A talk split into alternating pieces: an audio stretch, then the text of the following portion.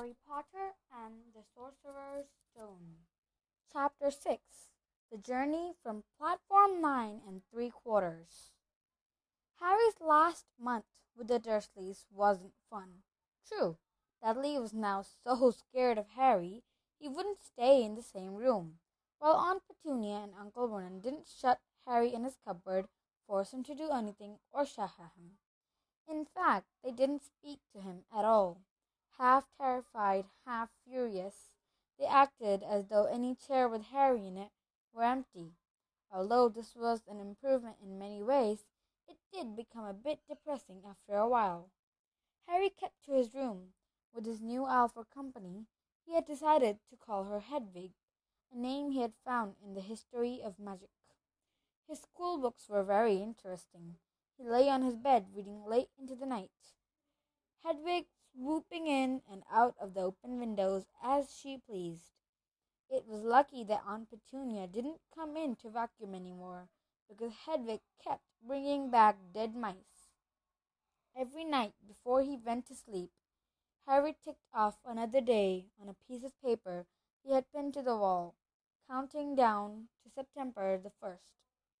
On the last day of August, he thought he had better speak with his aunt and uncle about getting to King's Cross station the next day. So he went down to the living room where they were watching a quiz show on the television. He cleared his throat to let them know he was there. Dudley screamed and ran from the room. Er, Uncle Vernon?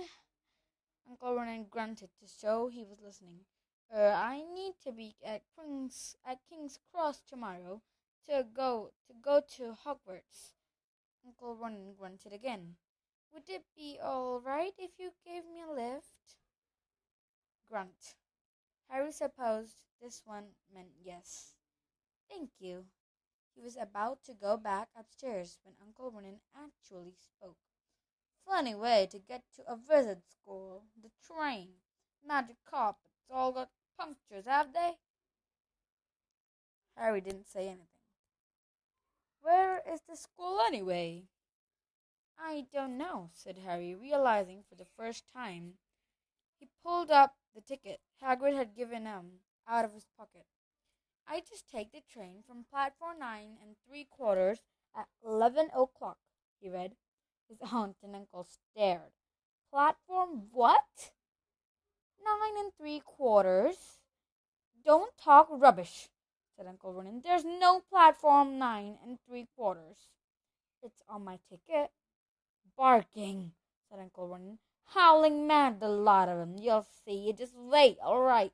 We'll take it at King's Cross. We're going up to London tomorrow anyway, or I wouldn't bother. Why are you going to London? Harry asked, trying to keep things friendly. Taking Dudley to the hospital, growled Uncle Vernon. Got to have that ruddy tail removed before he goes to Smeltings. Harry woke at five o'clock in the next morning and was too excited and nervous to go back to sleep. He got up and pulled on his jeans because he didn't want to walk to, into the station in his wizard's robes. He changed on the train. He checked his Hogwarts list yet again to make sure he had everything he needed. He saw that Hedwig was shut safely in her cage, then paced the room waiting for the Dursleys to get up. Two hours later, Harry's huge, heavy trunk had been loaded into the Dursleys' car. Aunt Petunia had talked Dudley into sitting next to Harry, and they had set off. They reached King Cross at half past ten. Uncle Vernon dumped Harry's trunk into a cart and wheeled it into the station for him.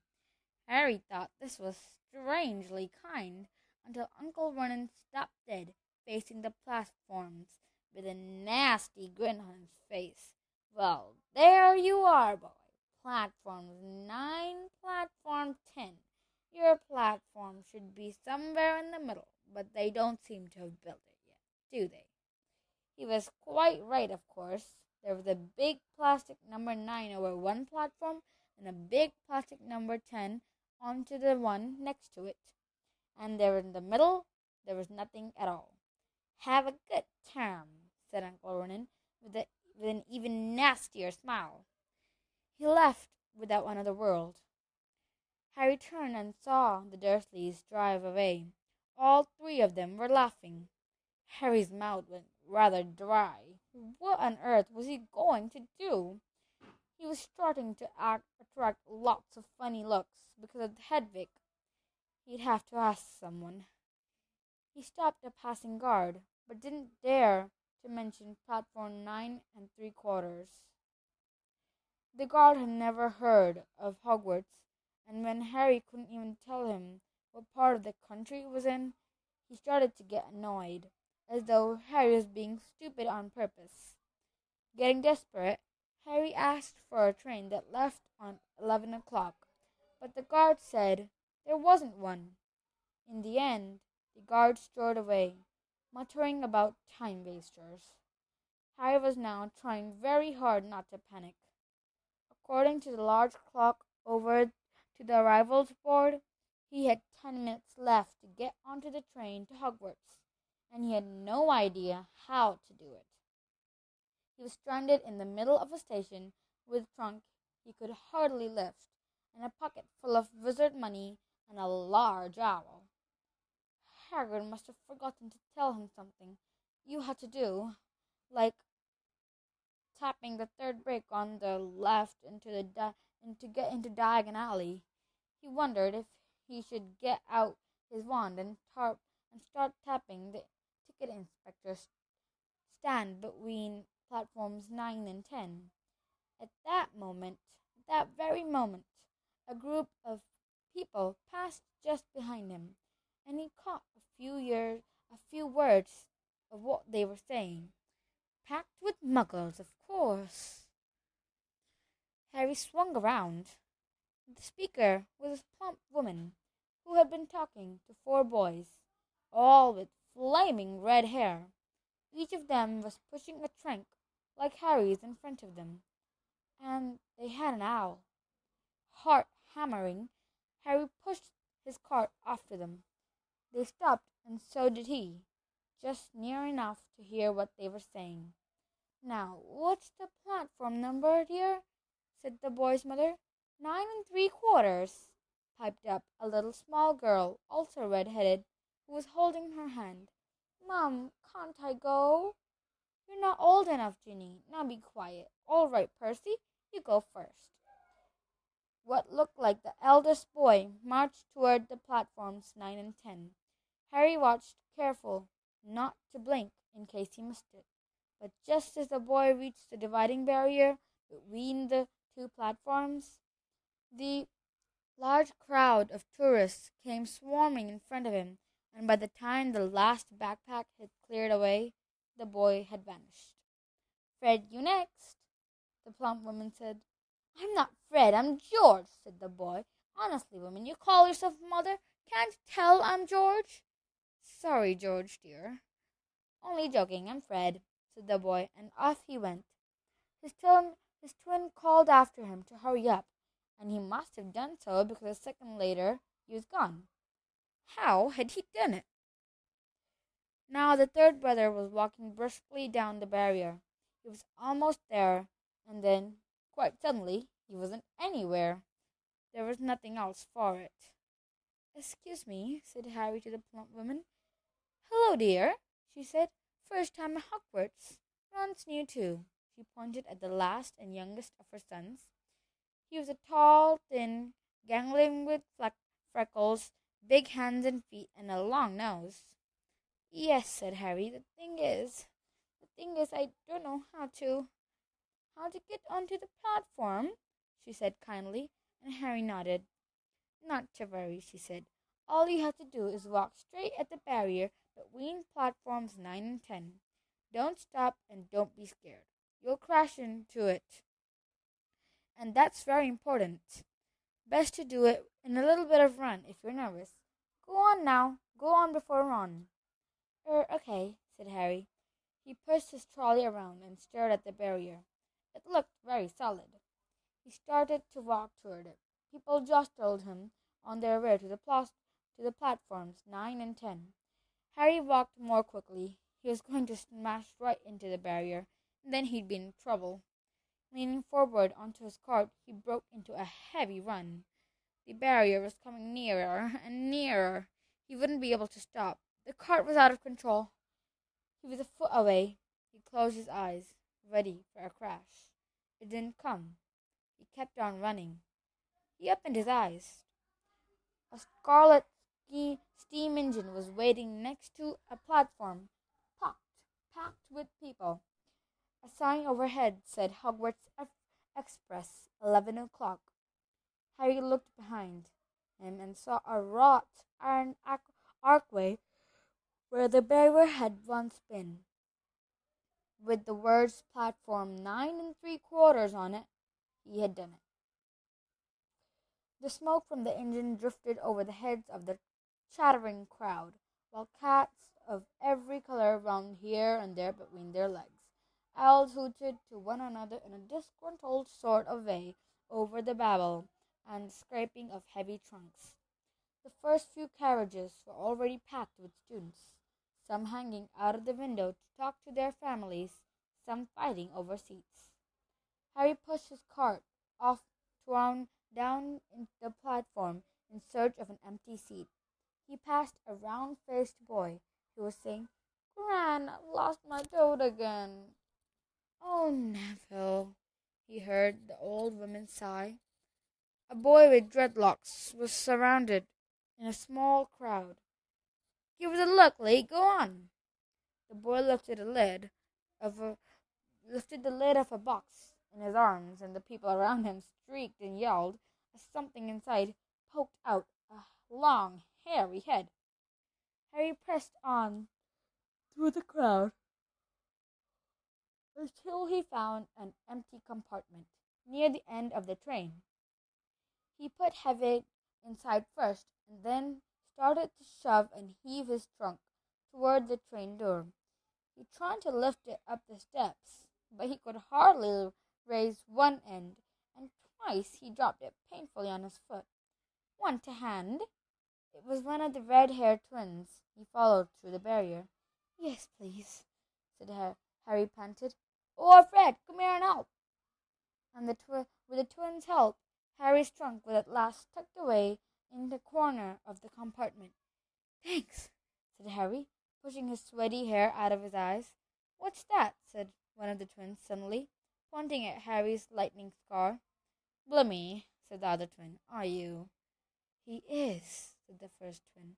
Aren't you? he added to Harry. What? said Harry. Harry Potter. Oh, him, said Harry. I mean, yes, I am. The two boys gawked at him, and Harry felt himself turning red. Then, to his relief, a voice came floating in through the turn to the train's open door. Fred, George, are you there? Coming, Mum! The last look at Harry, the twins hopped off the train.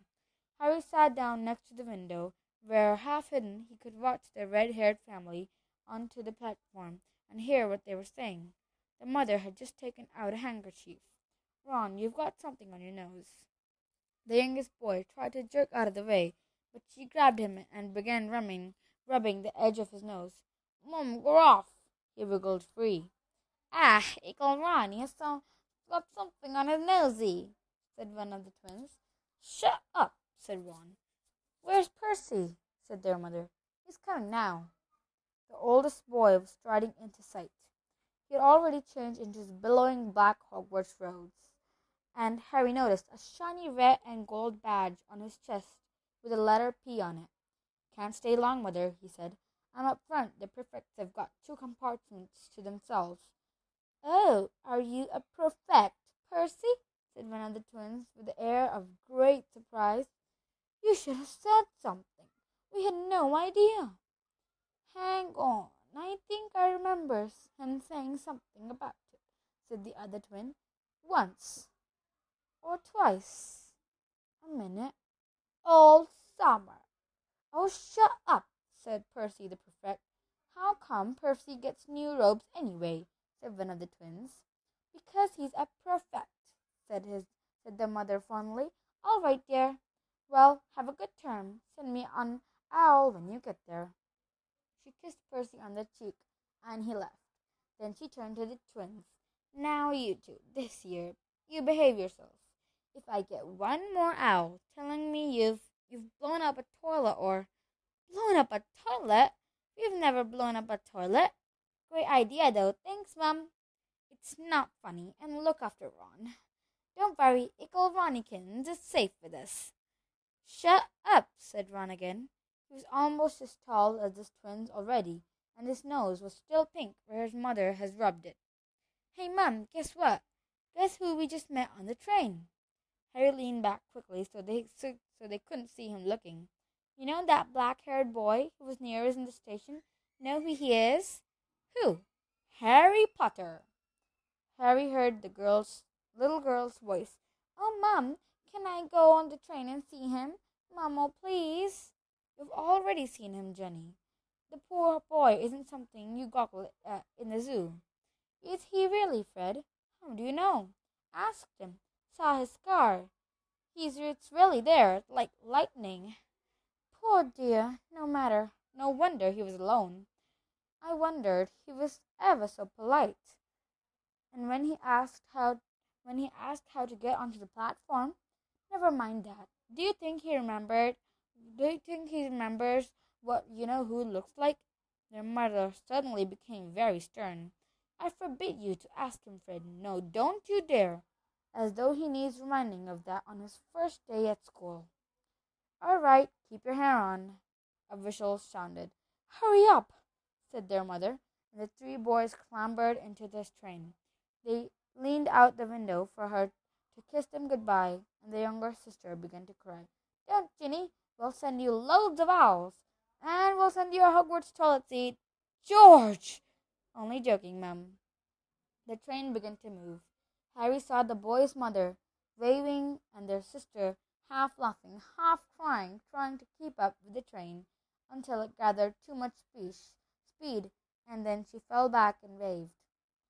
Harry watched the girl and her mother disappear as the train rounded the corner. Houses flashed past the window.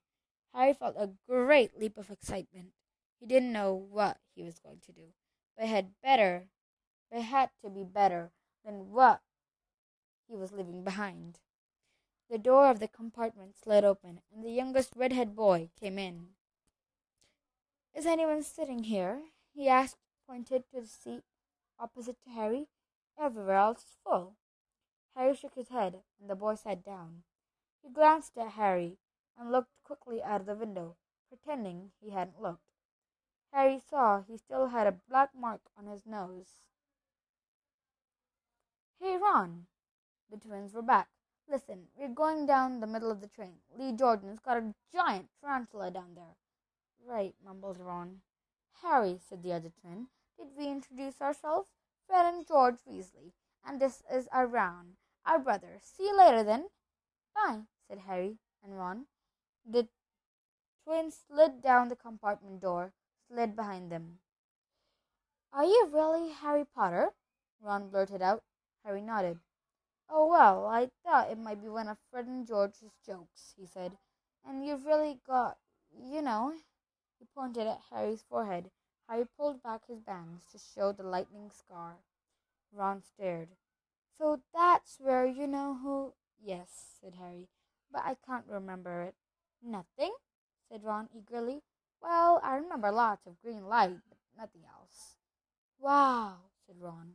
He sat and stared at Harry for a few moments, and then, as though he'd suddenly realized what he was doing, he looked quickly out of the window again. Are all your family wizards? asked Harry, who found Ron just as interesting as Ron found him. Er, yes, I think so, said Ron. I think Mum's got a second cousin who's an accountant, but we never talk about him. So you must know loads of magic already. The Weasleys were clearly one of those old wizarding families the pale boy in Diagon Alley had talked about. I heard when you I heard you went to live with muggles, said Ron. What are they like? Horrible. Well, not all of them. My aunt, uncle, and cousin are. Though I wish I had three wizard brothers. Five, said Ron. For some reason, he was looking gloomy.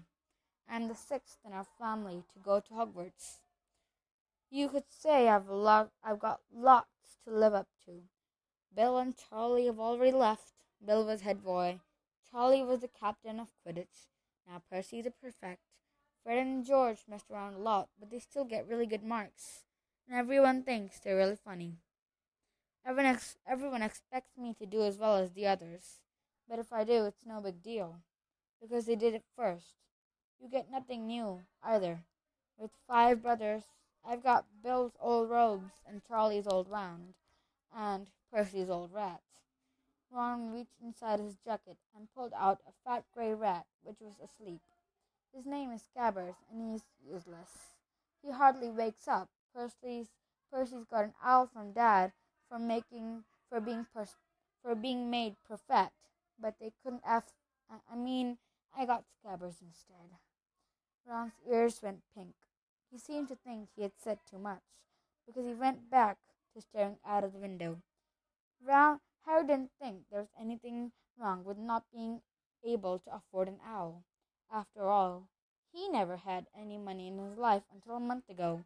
He Ron, he told Ron so about all about having to wear Dudley's old clothes and never getting proper birthday presents. This seemed to cheer Ron a bit up. And until Hagrid told me, I didn't know anything about being a wizard about my parents or Voldemort. Ron gasped. What? said Harry. You said Voldemort. I mean, you said you know whose name, said Ron, sounding both shocked and impressed. I'd have thought you of all people. I'm not trying to be brave or anything saying the name, said Harry. I just never knew you shouldn't. See what I mean? I've got loads to learn, I bet, he added, voicing for the first time something he had been worrying about a lot lately. I bet I'm in the worst in the class. You won't be. There are loads of people who come from muggle families, and they learn quick enough. While they had been talking, the train had carried them out of London. Now they were speeding past fields full of cows and sheep. They were quiet for a time, watching fields and lanes flick past. Around half past twelve, there was a great clattering outside the corridor, and a, spi- and a smiling, dimpled woman slid their back door and said, Anything off the cart, dears? Harry, who hadn't had anything for breakfast, leapt to his feet, but Ron's ears went pink again, and he muttered that he had brought sandwiches. Harry went out onto the corridor. He had never had any money for candy with the Dursleys, and now that he had pockets rattling with gold and silver, he was ready to buy as many Mars bars as he could carry. But the woman didn't have Mars bars. What she did have were Bertie Bott's, every flavor beans, Drooble's, best blowing gum, chocolate frogs, pumpkin pasties, cauldron cakes, licorice swans, and a number of other strange things Harry had never seen in his life. Not wanting to miss anything, he got some of everything and paid the woman eleven silver sickles and seven bronze Knuts. Harry stared as Harry brought Ron stared as Harry brought it all back into the compartment and tipped it onto an empty seat. Hungry, are you? Starving, said Harry, taking a large bite out of a pumpkin pasty. Ron had taken out a lumpy package and unwrapped it. There were four sandwiches inside. He pulled one of them apart and says, "She always forget. I she always forgets I don't like corned beef." "Swap you one for these," said Harry, holding up a pasty. "Go on." "You don't want this. It's all dry," said Ron. "She hasn't got much time," he added quickly. "You know, with five of us." Go on, have a pasty, said Harry, who had never had anything to share before, or indeed anyone to share it with. It was such a nice feeling. Sitting there was wrong, eating their way through all Harry's pasties, cakes, and candies. The sandwiches lay forgotten. What are these? Harry asked Ron, holding up a pack of chocolate frogs. They're not really frogs, are they? He was starting to feel that nothing would surprise him. No, said Ron. But see what the card is. I'm missing Agrippa. What? Oh, of course, you wouldn't know. Chocolate frogs have cards inside them, you know, to collect famous witches and wizards. I've got about five hundred, but I haven't got Agrippa or Pla or Ptolemy. Harry unwrapped his chocolate for frog and picked up a card. It showed a man's face. He wore half moon glasses and a long crooked nose and flowing silver hair, beard, and a mustache. Underneath the picture was the name Albus Dumbledore. So this is Dumbledore, said Harry. Don't tell me you've never heard of Dumbledore, said Ron. Can I have a frog? I might get Agrippa. Thanks. He turned Harry turned over his card and read Albus Dumbledore, currently headmaster of Hogwarts. Considered by many the greatest wizard of modern times, Dumbledore is particularly famous for his defeat of the dark wizard Grindelwald in 1945, for the discovery of the twelve uses of dragon world blood, and his uses and his work on alchemy with his partner, Nicholas Flamel. Professor Dumbledore enjoys chamber magic and music and ten pin bowling. Harry turned the card back over and saw, to his astonishment, that Dumbledore's face had disappeared. He's gone. Well, you can't expect him to hang around all day, said Ron. He'll be back. No, I've got Morgana again. I've got about six of her. Do you want it? You can start collecting. Ron's eyes strayed to a pile of chocolate frogs waiting to be unwrapped. Help yourself, said Harry. But in, you know, the muggle world, people just stay put in photos. Do they? They don't move at all. Ron sounded amazed. Weird. Harry stared at Dumbledore, settled back into the picture of his card, and gave him a small smile. Ron was a much Ron was much more interested in eating the frogs than looking at the famous witches and wizards cards. But Harry couldn't keep his eyes off his eyes off them. Soon he had not only Dumbledore and Morgana, but Hengist of Woodcroft, Alberic Grunnion, Sir Paracelsus, and Merlin. He finally tore his eyes away from Druidess Cliodna, who was scratching her nose to open a bag of Bertie Bott's every flavor flavor beans. You want to be careful with those, Ron warned Harry. When they say every flavor, they mean every flavor. You know, you'll get all the ordinary ones like chocolate, peppermint, and marmalade, but you can get spinach and liver and tripe. He had one bluger, booger flavored ones. Ron picked up a green bean, looked at it carefully, and bit into a corner. Blur! See? Sprouts! They had a good time eating every flavor beans. Harry got toast, coconut, baked beans, strawberry, curry grass, coffee, star, sardine, and was even brave enough to nibble the end of a funny gray one Ron wouldn't touch, which turned out to be pepper. The countryside now was flying past the window, was beginning was becoming wilder. The neat fields had gone. Now there were woods, twisting rivers, and dark green hills.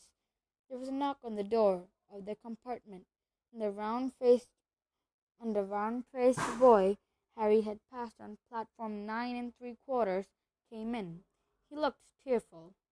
Sorry, he said, but you have you seen a toad at all?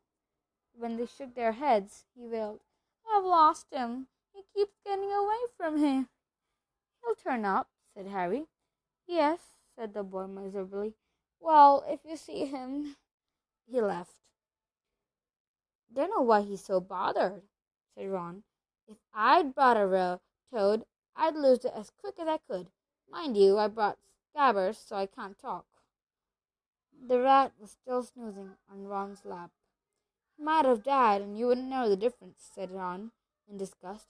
I tried to turn him yellow yesterday to make him more interesting, but the spell didn't work. I'll show you. Look. He rummaged around his trunk and pulled out a very battered looking wand. It was chipped on the corners, and something white was glinting at the end. Unicorn hairs nearly poking, poking out. Anyway, He had just raised his wand when the compartment door slid open, and again the toadless boy was back. But this time he had a girl with him. She was already wearing her new Hogwarts robes. Has anyone seen a toad? Neville's lost one, she said. She had a bossy sort of voice, lots of bushy brown hair, and rather large front teeth. I've, we've already told him we haven't seen it, said Ron, but the girl wasn't listening. She was looking at the wand in his hand. Oh, are you doing magic? Let us see them. She sat down. Ron looked rather taken aback. Er, all right. He cleared his throat. Shuns, sunshine daisies, butter mellow, turned the stupid fat rat yellow. He waved his wand, but nothing happened. Scabbers stayed grey and fast asleep. Are you sure that's a real spell? said the girl. Well, it's not very good, is it? I've tried a few simple spells just for practice, and it's all worked for me. Nobody in my family's magic at all. And if there was ever such a surprise when I got my letter, but I was ever so pleased, of course. I mean, it is the very best school of witchcraft there is, I've heard. I learned all of it in our course books by heart. Of course, just hope it will be enough. I'm Hermione Gang- Granger, by the way. Who are you? She said all this very fast. Harry looked at Ron and was relieved to see by his stunned face that he hadn't learned all the course books by heart either. I'm Ron Weasley, Ron muttered. Harry Potter, said Harry. Are you really? said Hermione. I know all about you, of course. I've got a few extra books for background reading.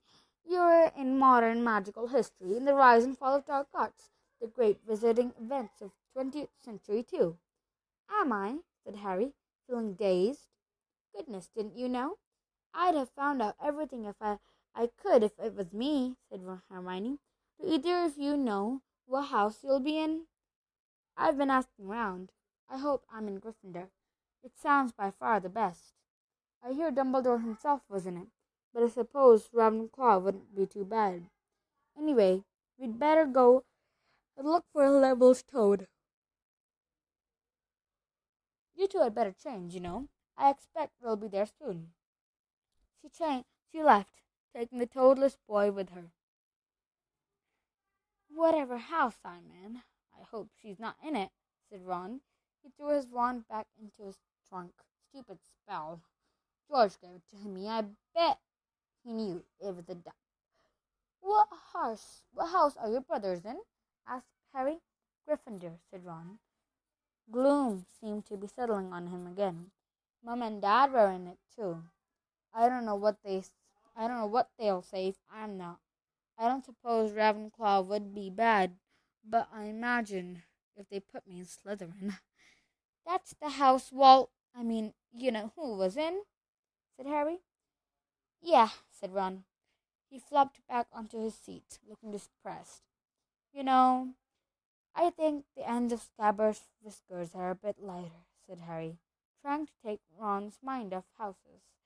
So, what do your older brothers do now that they've left, anyway? Harry was wondering what a wizard did once he finished school. Charlie's in Romania studying dragons, and Bill's in Africa. Something for Gringotts, something like that, said Ron. Oh, did you hear about Gringotts? It's been all over the Daily Prophet but I don't suppose you get that with muggles. Someone tried to rob off a high security vault. Harry stared. Really? What happened to them? Nothing, and that's why it's just so big news. They haven't been caught. My dad says it must have been a powerful dark wizard to get round Gringotts, but they don't think they took anything, and that's what's odd Of course, everyone gets scared when something like this happens, in case you know who's behind it. Harry turned this news over in his mind. He was starting to get a prickle of fear every time you know who was mentioned. He supposed this was all part of entering the magical world, but it had been a lot comfortable saying Voldemort without worrying. What's your Quidditch team? Ron asked. Er, I don't know any, Harry confessed. What? Ron looked dumbfounded. Oh, you vate, it's the best game in the world. And he was off, explaining all about four balls with positions of seven players, describing famous games he'd been to with his family and brothers, and the broomsticks he'd like to be if he, would, if he had the money. He was just taking Harry to the finer points of the game, and the compartment doors laid open yet again. But it wasn't Neville the Toadless Boy or Hermione Granger this time. Three boys entered, and Harry recognized the middle one at once. It was the pale boy from Madame Malkin's robe shop. He was looking at Harry with a lot of interest than he'd shown back at Diagon Alley. Is it true? he said.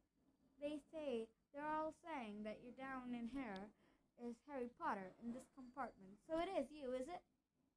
Yes, said Harry. He was looking down at the other boys. Both of them were thick set and looked extremely mean. Standing on either side of the pale boy, they looked like bodyguards.